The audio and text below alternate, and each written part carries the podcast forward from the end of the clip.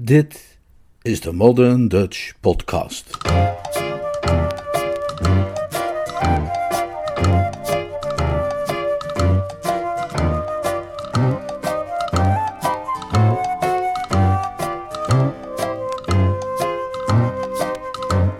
Jill the Musical.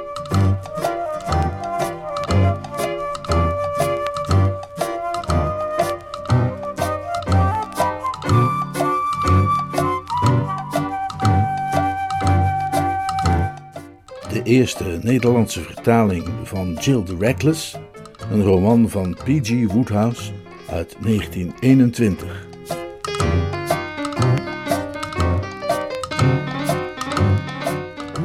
Vertaald en voorgelezen door Leonard Beuger.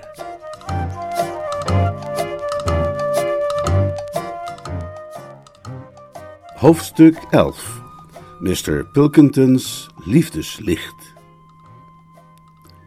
De repetities voor een musical, een term die ook muzikale fantasieën omvat, beginnen over het algemeen op een nogal rommelige manier in dat merkwaardige gebouw Bryant Hall aan Sixth Avenue, vlakbij 42nd Street.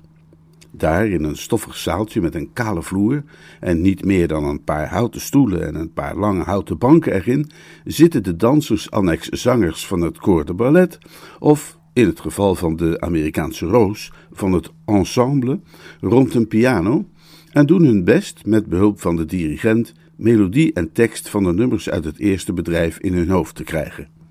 Als dat eenmaal is gebeurd, zijn ze zover dat de dansmeester hen vervolgens de passen, de figuren en alle actie voor de toegifte bij kan gaan brengen, waarvan die ongeneeslijke optimist altijd lijkt te verwachten dat er minstens zes nodig zullen zijn. Later, bij de montage, worden de hoofdrolspelers bij de nummers ingevoegd. En tenslotte gaat het gezelschap weg uit Bryant Hall en zwerft van het ene onbezette theater naar het andere voor een eindeloze reeks repetities en doorlopen van spelers annex zangers en koor annex ballet samen tot aan de première van de voorbereidende tournee. Voor Jill was het repeteren in het begin net alsof ze weer op school zat.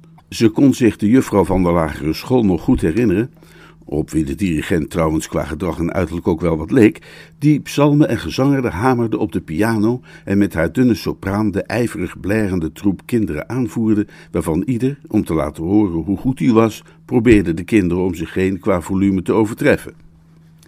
De hele onderneming begon op de eerste ochtend met de binnenkomst van de heer Salzburg, de dirigent.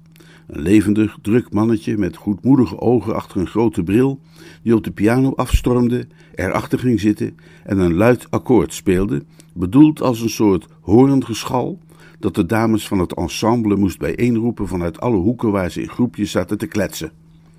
Een tiental minuten eerder was namelijk het kennismakingsproces begonnen, waarbij trouwens veel meisjes elkaar herkenden, omdat ze in eerdere producties alles hadden samengewerkt. Vriendinnen werden snel aan elkaar voorgesteld. Nellie Bryant werd hartelijk verwelkomd door een mooi meisje met rood haar dat ze aan Jill voorstelde als Babe. Babe had weer een lenige blonde vriendin die Lois heette, en met z'n vieren waren ze op een van de banken gaan zitten en een gesprek begonnen. Hun groepje werd even later uitgebreid met een donker meisje met een zuidelijk accent en nog een tweede blondine. Op verschillende plekken hadden zich zulke groepjes gevormd en het zaaltje werd gevuld met een gekwetter als van spreeuwen. In een apart clubje, nogal desolaat, stond een zestal zwijgende, tiptop geklede jonge lieden tegen de muur geleund toe te kijken als mannen in een danszaal die niet dansen. Jill luisterde naar de gesprekken om zich heen zonder er veel aan deel te nemen. Ze voelde zich als op haar eerste schooldag, een beetje verlegen, en was het liefst onzichtbaar gebleven. De onderwerpen van gesprek waren kleding, mannen en de showbusiness in die volgorde van belangrijkheid. Na een tijdje kwam een van de jonge mannen bedeesd aangeslenterd en voegde zich bij hun groepje met de opmerking dat het een mooie dag was. Hij werd met lichte tegenzin ontvangen, zo leek het Jill, maar gaandeweg slaagde hij erin enigszins te integreren. Een tweede jonge man spoelde aan, herinnerde het lenige meisje eraan dat ze alles samen hadden gewerkt bij een tournee van Jij bent de ware, werd herkend en voorgesteld en rechtvaardigde zijn toelating tot de kring door een verdienstelijke imitatie van een kattengevecht. Vijf minuten later sprak hij het meisje uit het zuiden aan met schatje en had hij Jill laten weten dat hij alleen maar aan deze voorstellingen meedeed om de tijd te overbruggen, tot hij in de drie keer per dag ging staan met een te gek zang- en dansnummer dat hij samen met een meisje uit het cabaret bij Geisenheimers had geregeld. Dit tafereel van harmonie en vriendschap werd ruw verstoord door het pianoakkoord van Mr. Salzburg. Een algemene beweging volgde en de stoelen en banken werden naar de piano gesleept.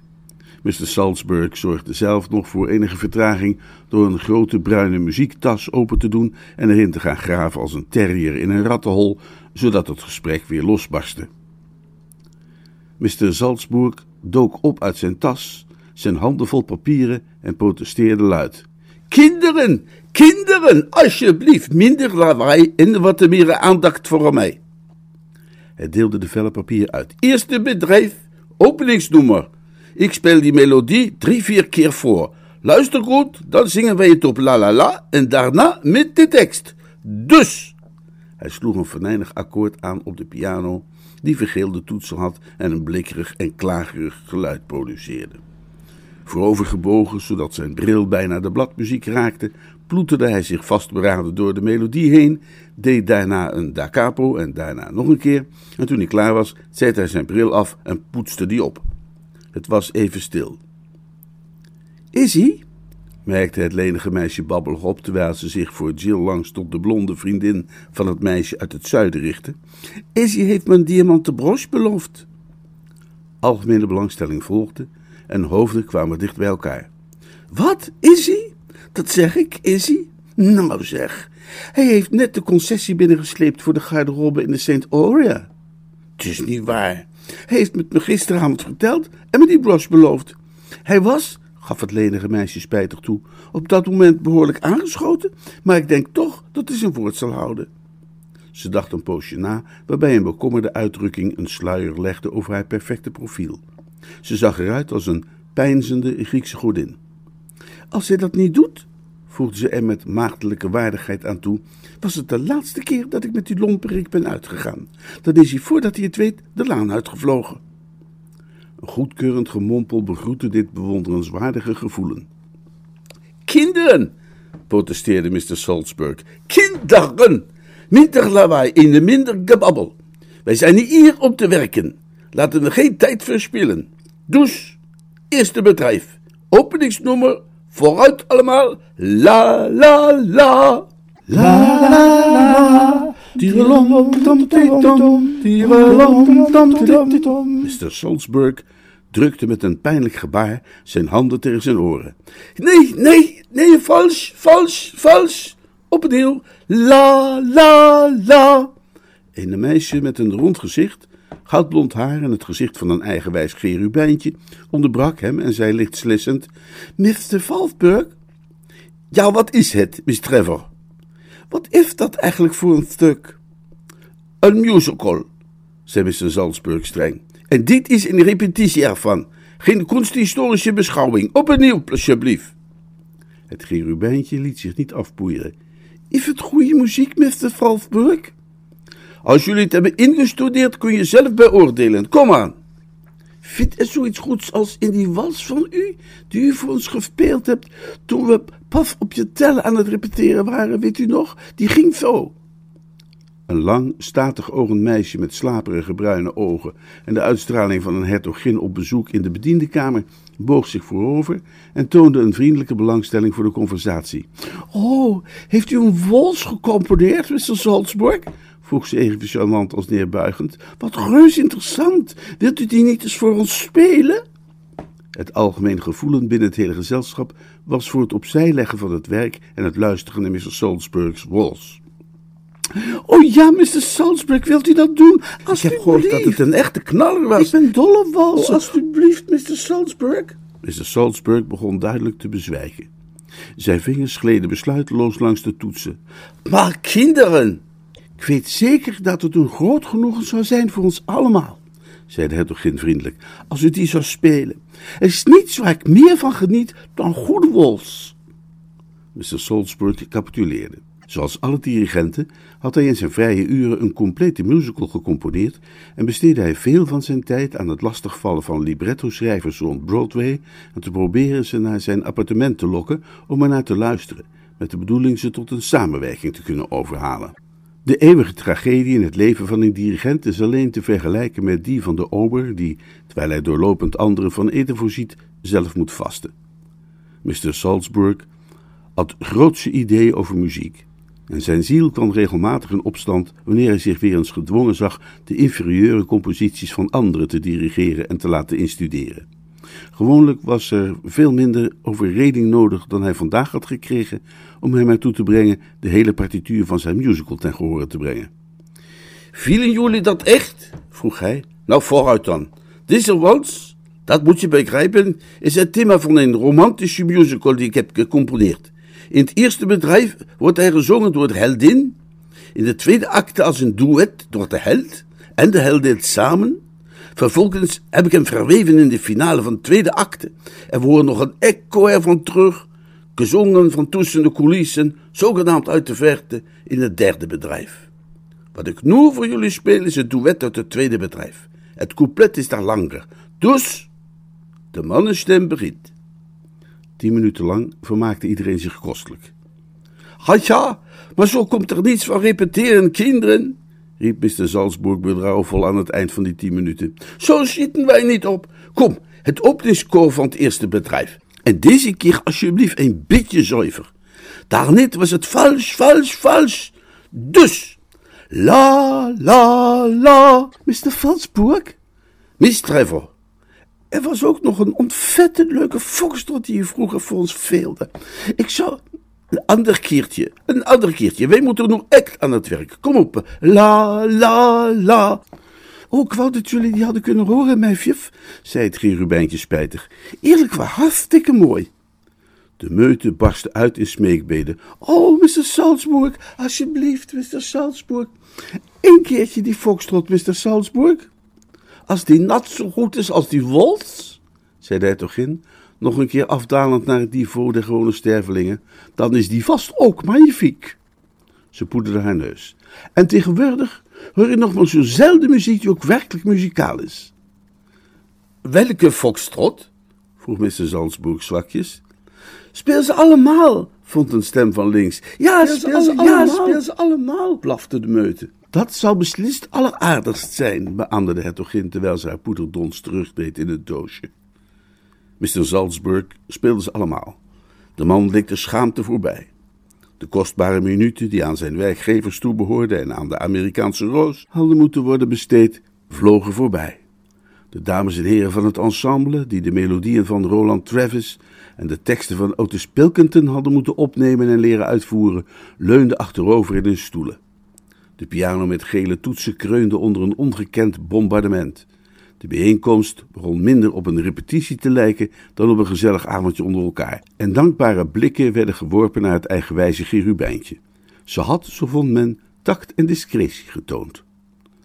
Een plezierige conversatie ontspon zich opnieuw.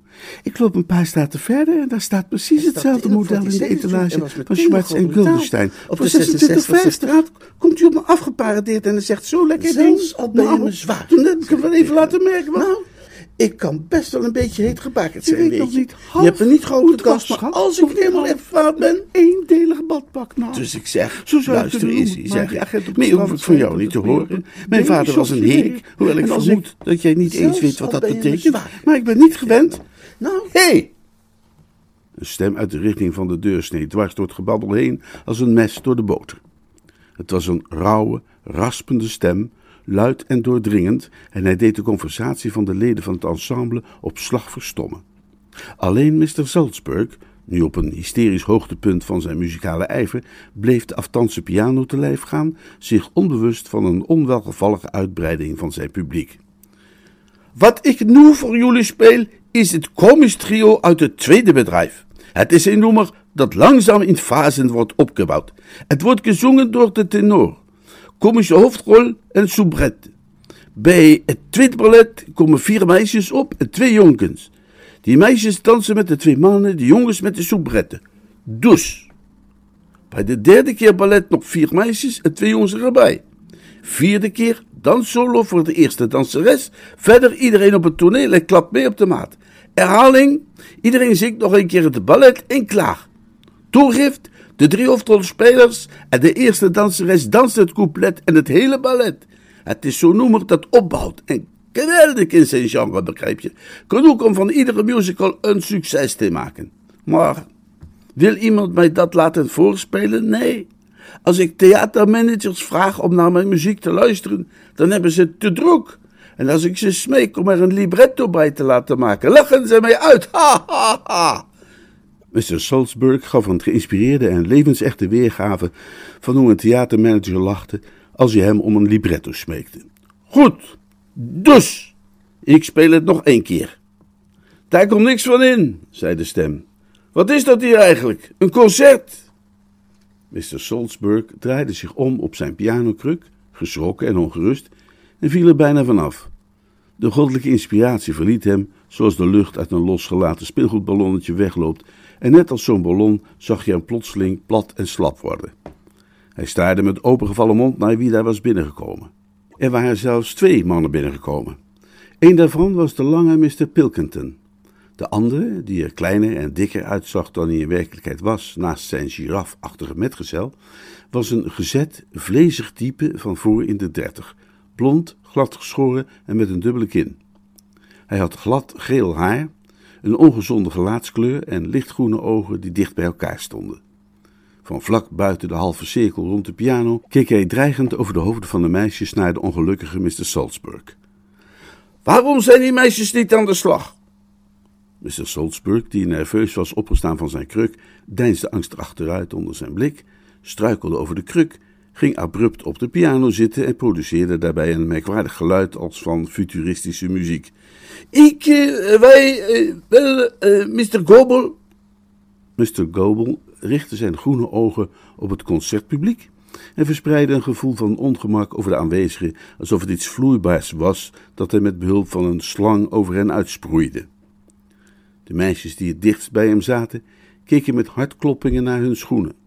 Die verder weg verstopten zich achter hun buren. Zelfs de hertogin, die er prat op ging een dermate hautaine blik te bezitten dat zelfs de brutaalste kerels ervoor terugschrokken en opdringerige types in verwarring afdropen, durfde hem niet aan te kijken. En Issy's lenige vriendin, hoezeer ze ook de koning van de garderobe had weten te verslaan, boog onder die blik als een jeugdig boompje in een sneeuwstorm. Alleen Jill beantwoordde de blik van de manager. Ze zat aan de buitenste rand van de halve cirkel en staarde Mr. Goebel openlijk aan. Ze had nog nooit iemand zoals hij gezien en hij fascineerde haar. Dit gedrag van haar kant onderscheidde haar van de menigte en Mr. Goebel concentreerde zijn aandacht op haar. Een paar seconden bleef hij naar haar staan kijken en toen liet hij, terwijl hij een stompe vinger ophief, zijn blik over de rest van het gezelschap glijden en leek hij verdiept te zijn in een of andere mathematische activiteit. Ah, dertien, zei hij tenslotte. Ik tel er dertien. Had toch gezegd dat we met een groep van twaalf zouden werken? voer hij uit tegen Mr. Pilkington. Mr. Pilkington bloosde en struikelde over zijn voeten. Uh, ja, inderdaad, mompelde hij vaag. Ja. Nou, dit zijn er dertien, tel zelf maar.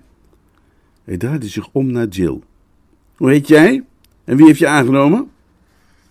Een krakend geluid ter hoogte van het plafond gaf aan dat Mr. Pilkington zijn keel schraapte. Ik, uh, ik heb Miss Mariner aangenomen, Mr. Gobel. Zo, heb jij haar aangenomen? Hij staarde opnieuw naar Jill. Die inspectie was traag en langdurig en gaf Jill het gevoel ongepast gekleed te zijn. Ze beantwoordde zijn blik zo uitdagend als ze kon, maar haar hart bonkte. Ze was nog nooit bang geweest voor een man, maar er was iets reptielachtigs aan dit dikke, geelharige individu dat haar verontrustte, zoals kakkerlakken dat hadden gedaan in haar jeugd. De gedachte schoot even door haar hoofd hoe gruwelijk het zou zijn om door hem te worden aangeraakt. Week en kleverig zag hij eruit. Goed, zei Mr. Gobble tenslotte, na wat Jill vele minuten leek. Hij knikte naar Mr. Salzburg. Schiet maar op en probeer serieus te werken deze keer. Ik heb je niet ingehuurd om een beetje voor de lol muziek te gaan zitten maken. Uh, ja, Mr. Kobbel. Ik bedoel, nee, Mr. Kobbel.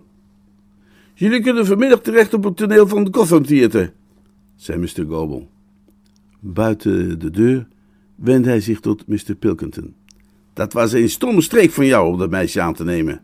Dertien. Ik zou net zo lief op een vrijdag onder een ladder doorlopen als in New York in première gaan met dertien zangers en dansers. Nou ja, maakt niet uit. We kunnen er een ontslaan zodra we op tournee gaan. Hij dacht even na. Verdomd mooie meid trouwens, ging hij peinzend verder. Waar heb je die vandaan?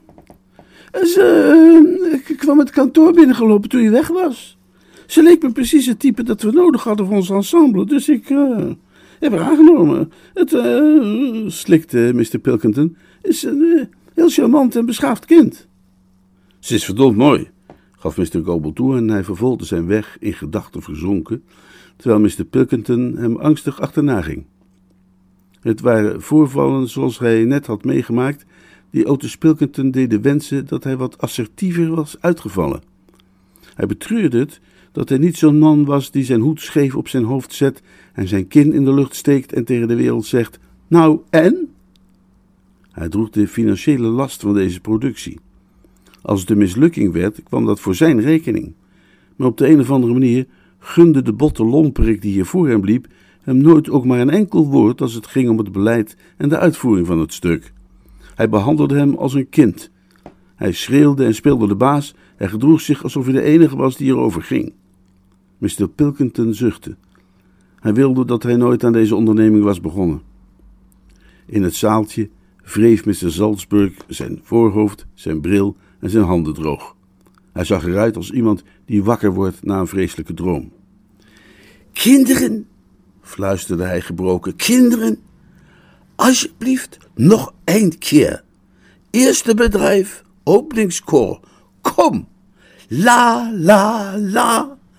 La, la, la. Tierelom, tom, tom, tierelom, tom, tom. Kweelden de deemoedige leden van het ensemble.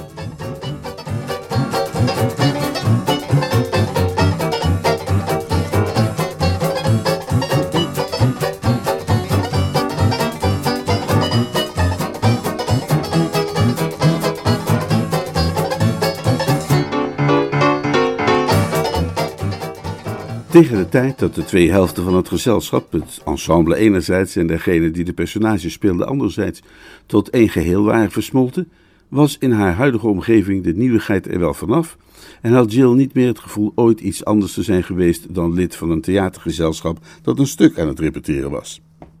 De gezellige bijeenkomsten rond de piano van Mr. Salzburg maakten na een paar dagen plaats voor iets dat veel minder gezellig was en oneindig veel inspannender het instuderen van de dansen onder leiding van de beroemde Johnson Miller. Johnson Miller was een kleine man met sneeuwwit haar en de elastieke lichaamsbouw van een jeugdige acrobaat. Niemand wist eigenlijk hoe oud hij was, maar hij zag er in elk geval uit als te ver gevorderd in jaren om nog in staat te zijn tot het soort prestaties en het uithoudingsvermogen dat hij dagelijks toonde. Hij had het onvermoeibare enthousiasme van een fox terrier en had meer gezelschappen uitgescholden en het leven zuur gemaakt langs de rotsachtige weg naar succes dan welke choreograaf in het land ook, ondanks de handicap dat hij vrijwel volledig doof was. Hij had een bijna wonderbaarlijke gave om de melodieën op te pikken waarvoor het zijn taak was de dansen te ontwerpen, zonder ze blijkbaar te horen. Hij leek ze door zijn poriën te absorberen. Hij had een botte en willekeurige manier van doen en sprak onveranderlijk zijn mening openhartig en eerlijk uit. Een gewoonte die hem merkwaardig populair maakte binnen een vakgebied waar de taal van dubbelzinnigheid bijna net zo ijverig wordt gecultiveerd als in de kringen van de internationale diplomatie. Wat Johnson Miller rechtstreeks in je gezicht zei, was de officiële versie en niet onderhevig aan herziening zodra je je had omgedraaid en mensen stelden dat op prijs.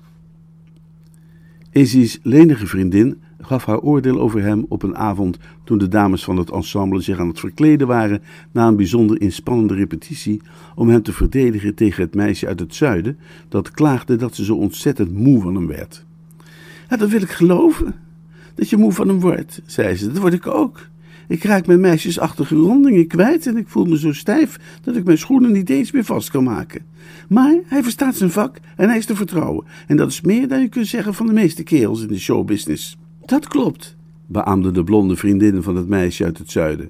Hij verstaat zijn vak, heeft een massa voorstellingen gered die als een natte dweil zouden zijn geflopt als hij de dansnummers niet had vormgegeven. De hertogin gaapte. De repetities verveelden haar enorm en ze was niet erg onder de indruk van wat ze van de Amerikaanse roos had gezien. Maar ik zal echt versteld staan als zij van deze voorstelling een succes weet te maken. Ik moet bekennen dat ik dit ding volkomen belachelijk vind. Idioot is het echt waar, zei het cherubijntje terwijl zij haar gouden haar voor de spiegel in orde maakte. Ik word er gewoon miffelijk van. Waarom is Eik hier in Femelsnaam aan begonnen? Het meisje dat alles wist, er is er in elk gezelschap altijd wel een, haastte zich om het uit te leggen. Oh, maar daar heb ik alles van gehoord. Eik heeft er zelf geen geld in gestoken. Hij doet alleen de productie voor een aandeel van 25% van de voorstelling. Het geld komt van die lange kerel die hier rond zit huppelen. Pilkington heet hij. Nou, daar zal later wel een Rockefeller voor nodig zijn, zei de blondine. Hoe als we een paar dagen onderweg zijn, halen we wel iemand bij om de boel op te vijfelen zei het cherubijntje optimistisch. Dat doen ze altijd. Ik heb slechtere voorstellingen gezien dan dit, die toch nog een hit zijn geworden. Het enige wat er voor nodig is, is een nieuw script en nieuwe songtesten en andere muziek. En een nieuwe bezetting, zei de roodharige beep. Heb je ooit zo'n stelletje gezien?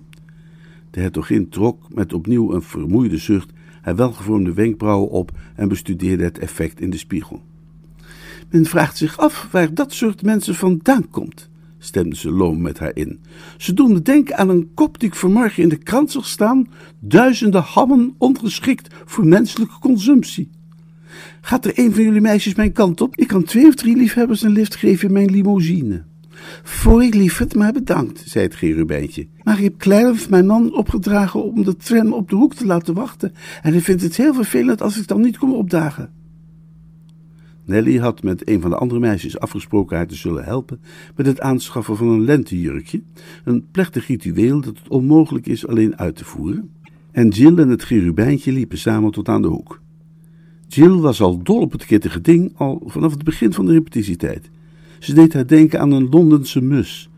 Ze was zo klein en parmantig en zo extreem goed in staat om voor zichzelf te zorgen. Limousine, snoof het cherubijntje. De afscheidswoorden van de hertogin zaten haar kennelijk nog steeds dwars. Daar word je toch niet goed van? Heeft ze dan geen limousine? vroeg Jill. Nee, natuurlijk niet. Ze is verloofd met de verkoper van de Speedwell Auto Company. En die knijpt er wel eens tussenuit als hij de kans krijgt. En dan gaat dan stiekem een ritje met te maken. Dat is alle limousine die zij heeft. Ik snap niet waarom meisjes die aan het toneel zijn altijd zo nodig moeten doen alsof ze zulke van fataal zijn, die een dozijn miljonairs achter zich aan hebben. Als meid zich niet zo zou uitsloven en zich gedragen als de bel van de Moulin Rouge, zou ze een van de leukste meisjes zijn die je ooit hebt ontmoet. Ze is stapeltol op die kerel met wie ze verloofd is. En ze zou nog niet naar zo'n New Yorkse miljonair kijken, al, al bracht ze maar op een dienblad. Ze gaat met hem trouwen zodra hij genoeg gespaard heeft om de meubels te kopen. En dan gaat ze met in een huisje wonen in Harlem. En voor hem koken en voor de baby zorgen. En gewoon een alledaagse leven leiden. Alles wat er aan mee mankeert, is dat ze te veel van die boekjes heeft gelezen. En denkt dat de meisje zich zo moet verdragen als ze bij het toneel is. Grappig, zei Jill, dat had ik nou nooit gedacht. Die limousine, daar was ik volledig ingetrapt. Het cherubijntje bekeek haar nieuwsgierig. Ze kon Jill nooit helemaal thuis brengen. Jill was onder haar collega's ook zonder meer onderwerp geweest van veel speculaties rond haar persoonlijkheid. Dit is het eerste stuk waar je in zit, of niet? vroeg ze. Ja. Goh, en wat doe je eigenlijk sowieso in het theater? Nou, voorlopig vooral worden uitgevoeterd door Mr. Miller, lijkt mij. Uitgevoeterd door Mr. Miller? Waarom zeg je niet gewoon verrot gescholden door Johnny, zoals wij andere meiden doen? Nou ja, ik heb het grootste deel van mijn leven in Engeland gewoond. En dan kun je nauwelijks verwachten dat ik zo spreek als de mensen hier. Oh, ik dacht dat het je Engels was. Je hebt net zo'n accent als die jongen die, die de rijke kakker speelt in dit stuk. Maar zeg eens, waarom ben je nu eigenlijk bij het toneel gegaan dan? Tja, och, waarom ik dat gedaan heb? Ja, waarom doet een mens dat? Nou ja, ik heb dat gedaan omdat ik daar thuis hoor. Ik ben een echte Broadway-rat. Ik zou nergens anders gelukkig kunnen zijn. Ik ben in de showbusiness geboren. Ik heb twee zusjes in het matineetheater en een broer die van die zomerse buitenvoorstellingen doet in Californië. En papa is een van de beste komieken bij de Reizende Revue. Maar iedereen kan zien dat jij anders bent. Voor jou is er geen reden om in het theater te gaan werken. Nou, toch wel. Ik heb geen geld en ik kan verder niks waar je iets mee kunt verdienen. Eerlijk? Eerlijk? Dat valt niet mee. Het cherubijntje dacht na. Hij ronde ogen gingen onderzoekend over Jill's gezicht. Waarom ga je niet gewoon trouwen? Jill lachte. Nou, niemand heeft me gevraagd. Maar iemand gaat dat wel doen. Tenminste, als hij een eerlijke kerel is. En ik denk wel dat hij dat is. Meestal kun je het wel zien aan het uiterlijk van een vent. En als je het mij vraagt, heeft vriend Pilkington de trouwvergunning al op zak en de ring besteld en alles. Pilkington? Riep Jill verbijsterd. Ze herinnerde zich bepaalde momenten tijdens de repetities, als de meisjes even rustig in de zaal zaten te kijken naar de spelers die aan hun scènes werkten, dat die lange lende van een Pilkington plotseling op een stoel naast haar was gaan zitten en een fluisterend kletsverhaal begon. Kon dat uit verliefdheid zijn? Als dat zo was, was het behoorlijk irritant. Jill had in Londen de nodige ervaring opgedaan met verliefde jonge mannen, die, naar de nationale gewoonte, het vertikte te begrijpen dat hun avances niet op prijs werden gesteld, en ze had het nooit echt een leuke taak gevonden de vlam van hun passie te moeten doven. Ze had een goed hart en het deed haar pijn mensen verdriet te bezorgen. Het wijte ook altijd erg op haar zenuwen te worden achtervolgd door amoureus getroffen mannen die probeerden haar blik te vangen in de hoop dat hun hartewond haar zou opvallen. Ze herinnerde zich een logeerpartij in Wales, waar het de hele tijd regende en ze opgesloten zat met een slachtoffer dat de hele tijd uit allerlei duistere hoeken en gaten voor de dag kwam. En al zijn smeekbeden begon met de woorden: O zeg, weet je dat? Ze hoopte van harte dat Otis Pilkington niet van plan was haar op die manier het hof te gaan maken. Hij had al wel de sinistere gewoonte ontwikkeld om telkens in het theater te komen opduiken. Bij verschillende gelegenheden had hij haar aan het schrikken gemaakt door plotseling naast haar te verschijnen als een duveltje uit een doosje. Oh nee toch, riep Jill. Oh ja toch, hield het cherubijntje vol en zwaaide gebiedend naar een naderende tram. Maar sorry, ik moet naar de stad. Ik heb een afspraakje. Tot later. Ik weet zeker dat je je vergist. Niks ervan. Maar waarom denk je dat dan? Het cherubijntje greep de stang vast van de tram alvorens zich aan boord te slingeren. Nou, om te beginnen sluipt hij als een indiaan achter je aan sinds we uit het theater zijn weggegaan. Kijk maar eens achterom. Tot ziens, schat. Stuur me te zijner tijd een stuk van de taart. De tram voerde haar weg. Het laatste wat Jill van haar zag was een brede, vriendelijke grijns. Toen ze zich omdraaide, zag ze de slangachtige gestalte van Otis Pilkington naast zich omhoog torenen. Mr. Pilkington oogde nerveus, maar vastbesloten. Zijn gezicht was half verborgen achter de zijden sjaal die zijn keel moest warm houden, want hij was bezorgd om zijn gezondheid en had een vermeende neiging tot bronchiale problemen. Van boven de sjaal staarden een paar zacht glanzende ogen door met schildpadmontuur omrande glazen op Jill neer. Het had voor Jill geen zin zichzelf wijs te maken dat de tedere glans achter het glas iets anders was dan het liefdeslicht in Otis Pilkingtons ogen. De waarheid was maar al te duidelijk. Goedenavond, Miss Mariner, zei Mr. Pilkington. Zijn stem klonk gedempt en ver weg vanwege de sjaal. Ga je die kant op? Nee, nee, die, die andere, zei Jill snel. Oh, ik ook, zei Mr. Pilkington. Jill voelde zich geïrriteerd, maar hulpeloos. Het is moeilijk om tactvol afscheid te nemen van iemand die te kennen heeft gegeven in dezelfde richting te gaan als jij. Er zat niets anders op dan het onuitgesproken aanbod van Otis Pilkingtons escorte te accepteren. En zo liepen ze samen over Broadway. Je bent zeker wel moe na zo'n repetitie? vroeg Mr. Pilkington. Een beetje. Mr. Milner is altijd erg enthousiast. Over het stuk? zei hij met happig. Nee, ik bedoelde ijverig. Het is altijd hard werken met hem. Heeft hij ook iets over het stuk gezegd? Nou, nee. Hij zegt niet erg veel tegen ons, zie je. Behalve dan als hij zijn mening geeft over hoe wij onze passen doen. Ik denk niet dat hij erg onder de indruk van ons is, te oordelen naar wat hij erover zegt. Maar de meiden zeggen dat hij tegen elk groepje waar hij mee werkt beweert dat zij de allerberoerdste zijn die hij ooit onder handen heeft gehad. En de balletmei, de, de dames van het ensemble, wat vinden die van het stuk? Nou, denk niet dat die zulke goede critici zijn eigenlijk, zei Jill diplomatiek. Bedoel je dat ze het geen leuk stuk vinden? Sommigen lijken er niet zoveel van te begrijpen. Mr. Pilkington zweeg even. Ik begin mezelf ook af te vragen of dit een beetje over de hoofd van het publiek heen gaat, zei hij met spijt in zijn stem. Toen het de eerste keer werd opgevoerd, oh, is het al eens eerder gespeeld? Ja, door amateurs, ja, in, het huis van mijn tante, Mrs. Waldersley Pegram in Newport, afgelopen zomer, ten behoeve van de Armeense weeskinderen. Bij die gelegenheid werd het buitengewoon goed ontvangen. We hebben bijna onze kosten eruit gehaald. Het was zo'n succes dat, ja, nou, ik, ik voel dat ik jou in vertrouwen kan nemen. Ik zou het niet leuk vinden als dit werd doorverteld aan, je, aan, aan, aan de andere dames. Het was zo'n succes dat ik tegen het advies van mijn tante in besloot er een Broadway-productie van te maken. Ik draag praktisch alle kosten van de onderneming. Mr. Goebel staat helemaal buiten de financiële kant van de Amerikaanse roos. De financiën zijn uh, volledig mijn pakje aan. Mr. Goebel geeft ons het voordeel van zijn ervaring voor wat betreft het management en de boekingen en dergelijke in ruil voor een aandeel in de winst. Ik heb er altijd het grootste vertrouwen in gehad. Travis en ik hebben het geschreven toen we nog studeerden en al onze vrienden vonden het een buitengewoon gaaf stuk. Mijn tante was, zoals ik al zei, tegen de onderneming. Zij is van mening dat ik geen goede zakenman ben. En in zekere zin heeft ze misschien wel gelijk. Qua temperament ben ik ongetwijfeld meer eh, kunstenaar dan zakenman. Maar ik was vastbesloten om het publiek iets te laten zien van een beter niveau dan die zogenaamde Broadway-successen, die altijd zulke verschrikkelijke rommel zijn.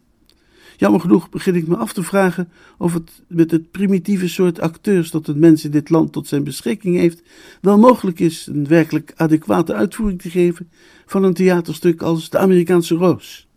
Deze lieden lijken het wezen van het stuk te missen. De subtiele, exorbitante humor ervan, de, de delicate eigenzinnigheid.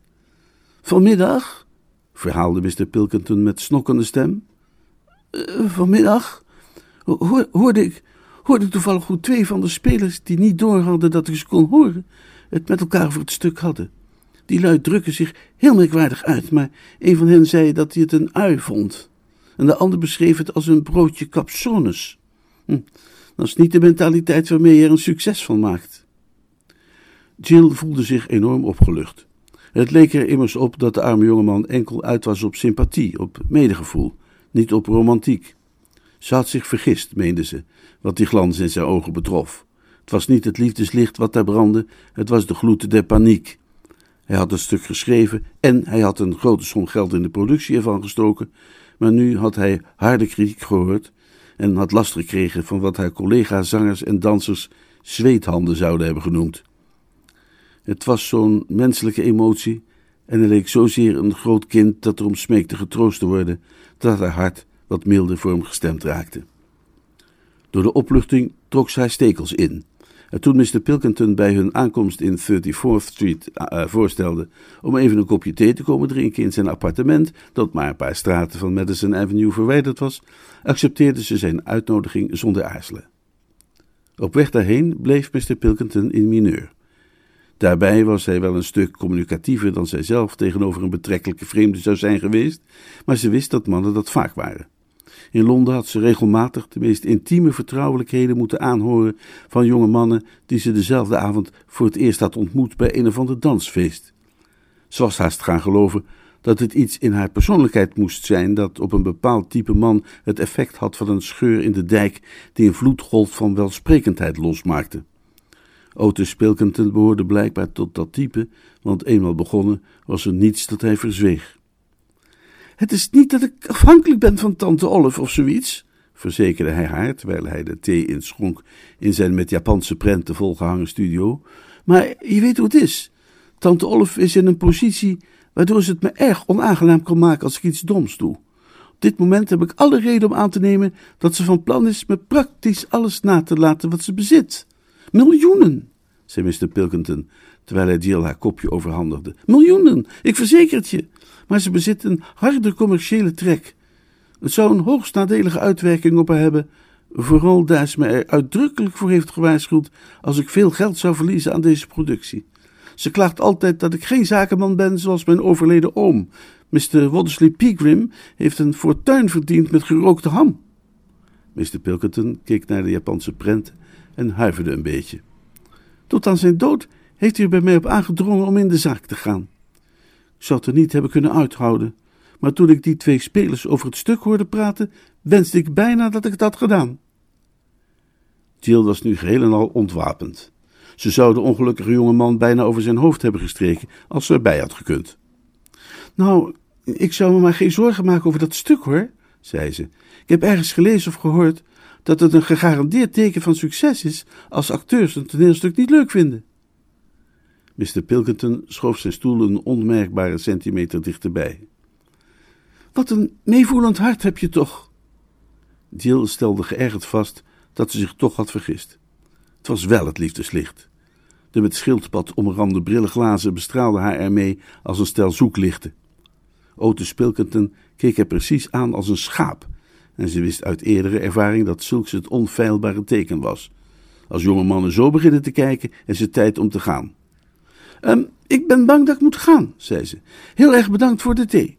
Ik zou me, als ik jou was, absoluut geen zorgen maken om dat stuk. Ik weet zeker dat het geweldig wordt. Tot ziens.